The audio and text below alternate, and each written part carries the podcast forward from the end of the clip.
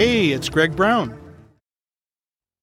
Grab your logbook, because it's time for another cockpit adventure from the Flying Carpet. I'm an aviation author, adventure columnist, photographer, former National Flight Instructor of the Year, and Barnes and Noble Arizona Author of the Month. The Flying Carpet is a four-place single-engine light airplane. In it, my wife Jean and I have long traveled the North American continent, searching behind clouds for the real America, and experiencing aerial adventures like today's all along the way. Learn more at my website, greg brown flying carpet dot com, where you can also see photos from most episodes. And I'd appreciate your feedback in my Flying Carpet Podcast Facebook group. Some lessons a pilot never forgets. This episode occurred not long after I earned my private pilot certificate, before the advent of G P S or cockpit weather displays. Yet the lessons still resonate today. Hop aboard my Flying Carpet, snug up your seatbelts, and prepare for takeoff on today's adventure. Flight number twenty-five, Vertigo. Some lessons a pilot never forgets. Clear prop.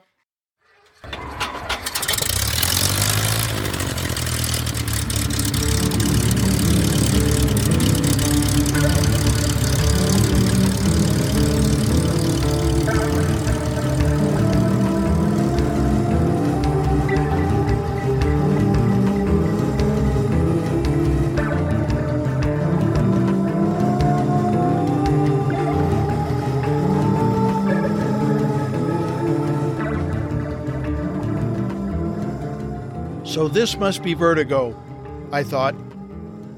Nausea circled my gut like the snowflakes orbiting my propeller.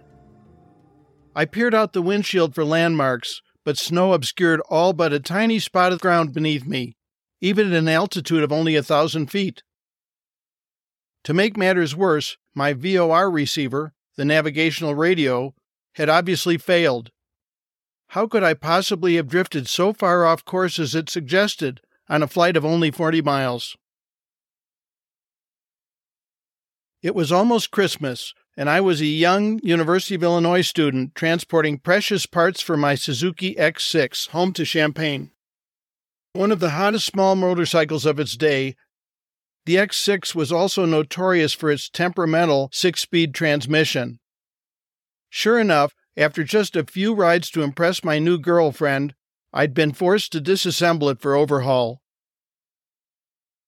The nearest dealer was in Decatur, so each discovery of another worn-out component meant another eighty-mile round trip to replace it. Today was a big day, because after months of waiting, the major transmission parts had finally arrived. To celebrate, I decided to make the pickup by airplane. There's a winter storm system approaching from the northwest, said the weather briefer that morning prior to my departure. But we don't expect it here before supper time. No problem, I said. I'll be back by early afternoon. I flew to Decatur under clear skies, hitched a ride to the motorcycle dealership, and collected a bag full of gears and shafts. Then I headed for the Decatur Airport restaurant to savor its infamous double-decker burger slathered with peanut butter and Bermuda onions. On the way, however, I noticed hazy clouds materializing. Was that a snowflake?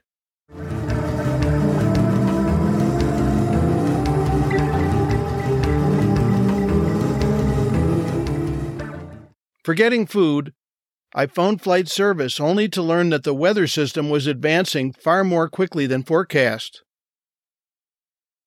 Get out right now and you'll be okay, said the briefer. The weather's approaching from the northwest. Going east, you should reach Champaign well ahead of it. By the time I finished my pre-flight inspection of the plane, however, the cloud ceiling was slate gray and light snow was falling. Quickly, I took to the air. As expected, the weather rapidly improved. To my surprise, however, it soon began deteriorating again.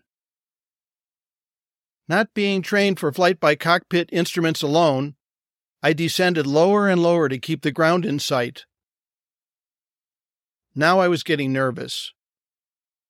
Turbulence increasingly unsettled me, and the nose of my airplane pointed at a crazy angle far different than the course I was tracking over the ground.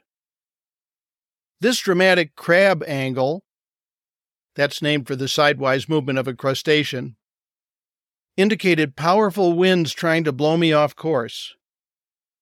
Worse yet, flight visibility was diminishing in snow, though for a short time better weather could be seen off my right wing to the south.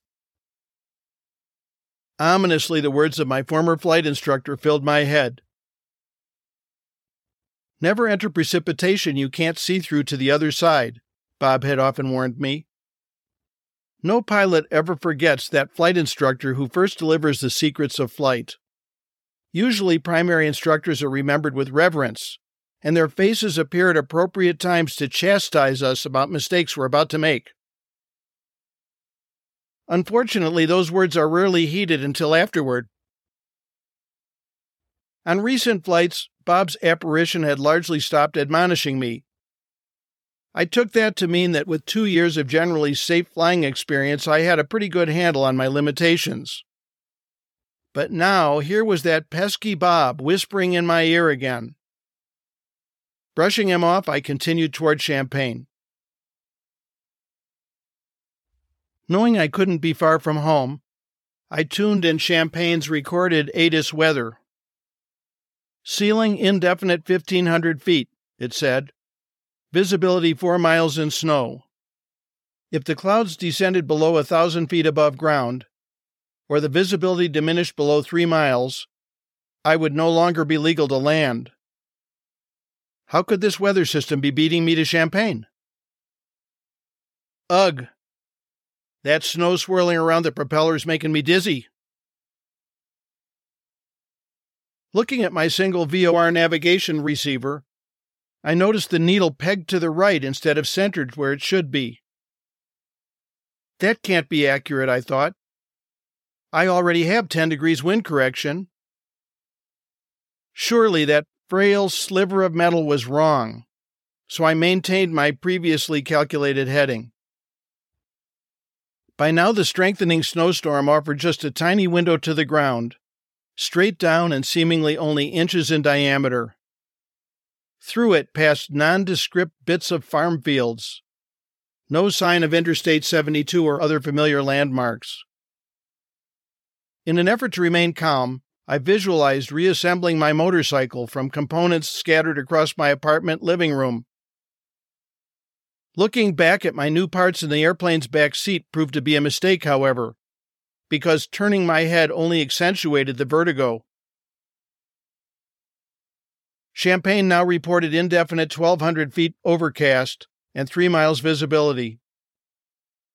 What if the airport goes below visual minimums? Fighting panic, I refocused thoughts on my girlfriend, who'd shown such faith in me as a pilot. Jean was unlike most other girls I'd invited aloft. She viewed my flying as adventure rather than aberration. It was almost Christmas, and this year for the first time she was to meet my parents. What if I don't make it home? With that, my mind began running away from me, filling with horrific images of my cockpit spinning in whiteness toward the ground.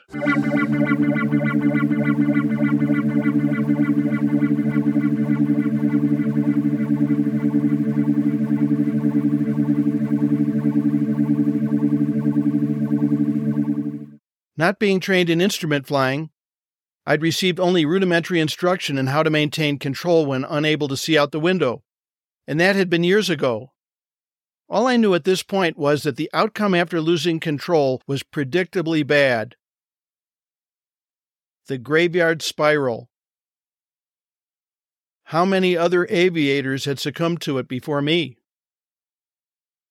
Just then, a fragment of a huge grain elevator crossed my shrinking peephole to the ground. Probably it saved my life. So distinctive was this landmark that even glimpsing just a bit of it told me immediately and undeniably my exact location. Expectations could no longer disguise reality.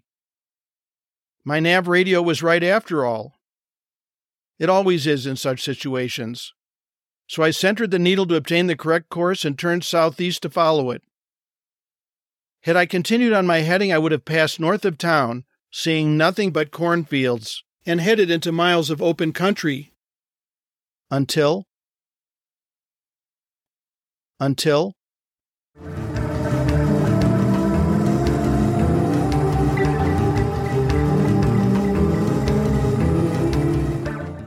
But with the city soon in sight to guide me, and the warm voice of a familiar tower controller for encouragement, I came upon the airport. Visibility was so poor I couldn't see the runway until flying over it. A turn back around was required to line up on final approach. It wasn't much of a landing, given my state of mind in that nauseating snow still circling the propeller. But I knew that I'd cheated fate and should avoid testing it so aggressively in the future. After staggering out the cabin door and tying down the airplane, I made my way to the flight service station then located on the field.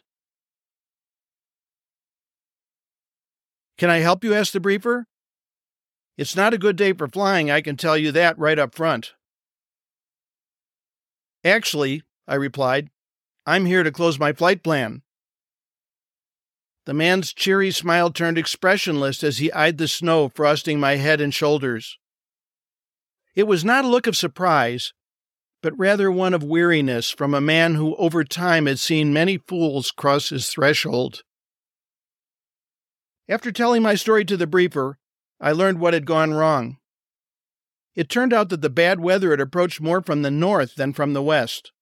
Unwittingly, I had taken off into a scallop in the advancing leading edge of that weather. Although I thought I was flying into better conditions, Champaign's weather had actually come down only minutes after Decatur. The pre-flight briefing had yielded no clue to this, and given the favorable forecast for such a short flight, it had never crossed my mind to radio for an update en route. There are always decisions made by pilots in such situations that determine whether there will be a crisis or not. All I really needed to do when the weather began deteriorating was to turn south, where a safe haven waited and good visual conditions. But frankly, that never occurred to me either. All I could think of was my closeness to home and getting there promptly. From that day forward, I've always made it a point to know before takeoff which way to turn for better weather, even when flying on instruments. After all, it doesn't take reaching your destination to make a flying mission successful, just landing somewhere safely. It was one of those lessons a pilot never forgets, assuming he lives to tell about them. It was almost Christmas, and I might have missed it. I took that special girl home to meet my parents, and there she gave the first of many holiday gifts to win my heart. A complete set of metric box wrenches for my motorcycle.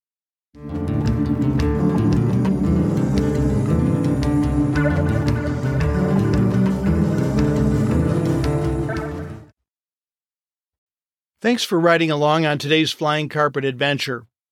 Please help me continue this podcast by sharing your favorite Flying Carpet episodes on social media, posting reviews on your favorite podcast directories, and donating via my Greg Brown Flying Carpet website. Thanks in advance for your support. You can find photos from most episodes at my website, greg brown flying carpet dot com. If you enjoyed today's episode, please check out my book of aviation adventure stories, Flying Carpet, The Soul of an Airplane, for which I was named Barnes and Noble, Arizona Author of the Month. Learn about that and my other aviation books at greg brown flying carpet dot com. Also at greg brown flying carpet dot com, you'll find my views from the Flying Carpet aerial photography, available in fine art metal prints and pilot achievement plaques. Oh, and I'd appreciate hearing your feedback in my Flying Carpet Podcast Facebook group. Follow my social media sites most of which can be found by searching Greg Brown Flying Carpet. And consider joining my student pilot pep talk group on Facebook. Thanks again for joining me on today's Flying Carpet Cockpit Adventure. Music by Hannes Brown. See you next time.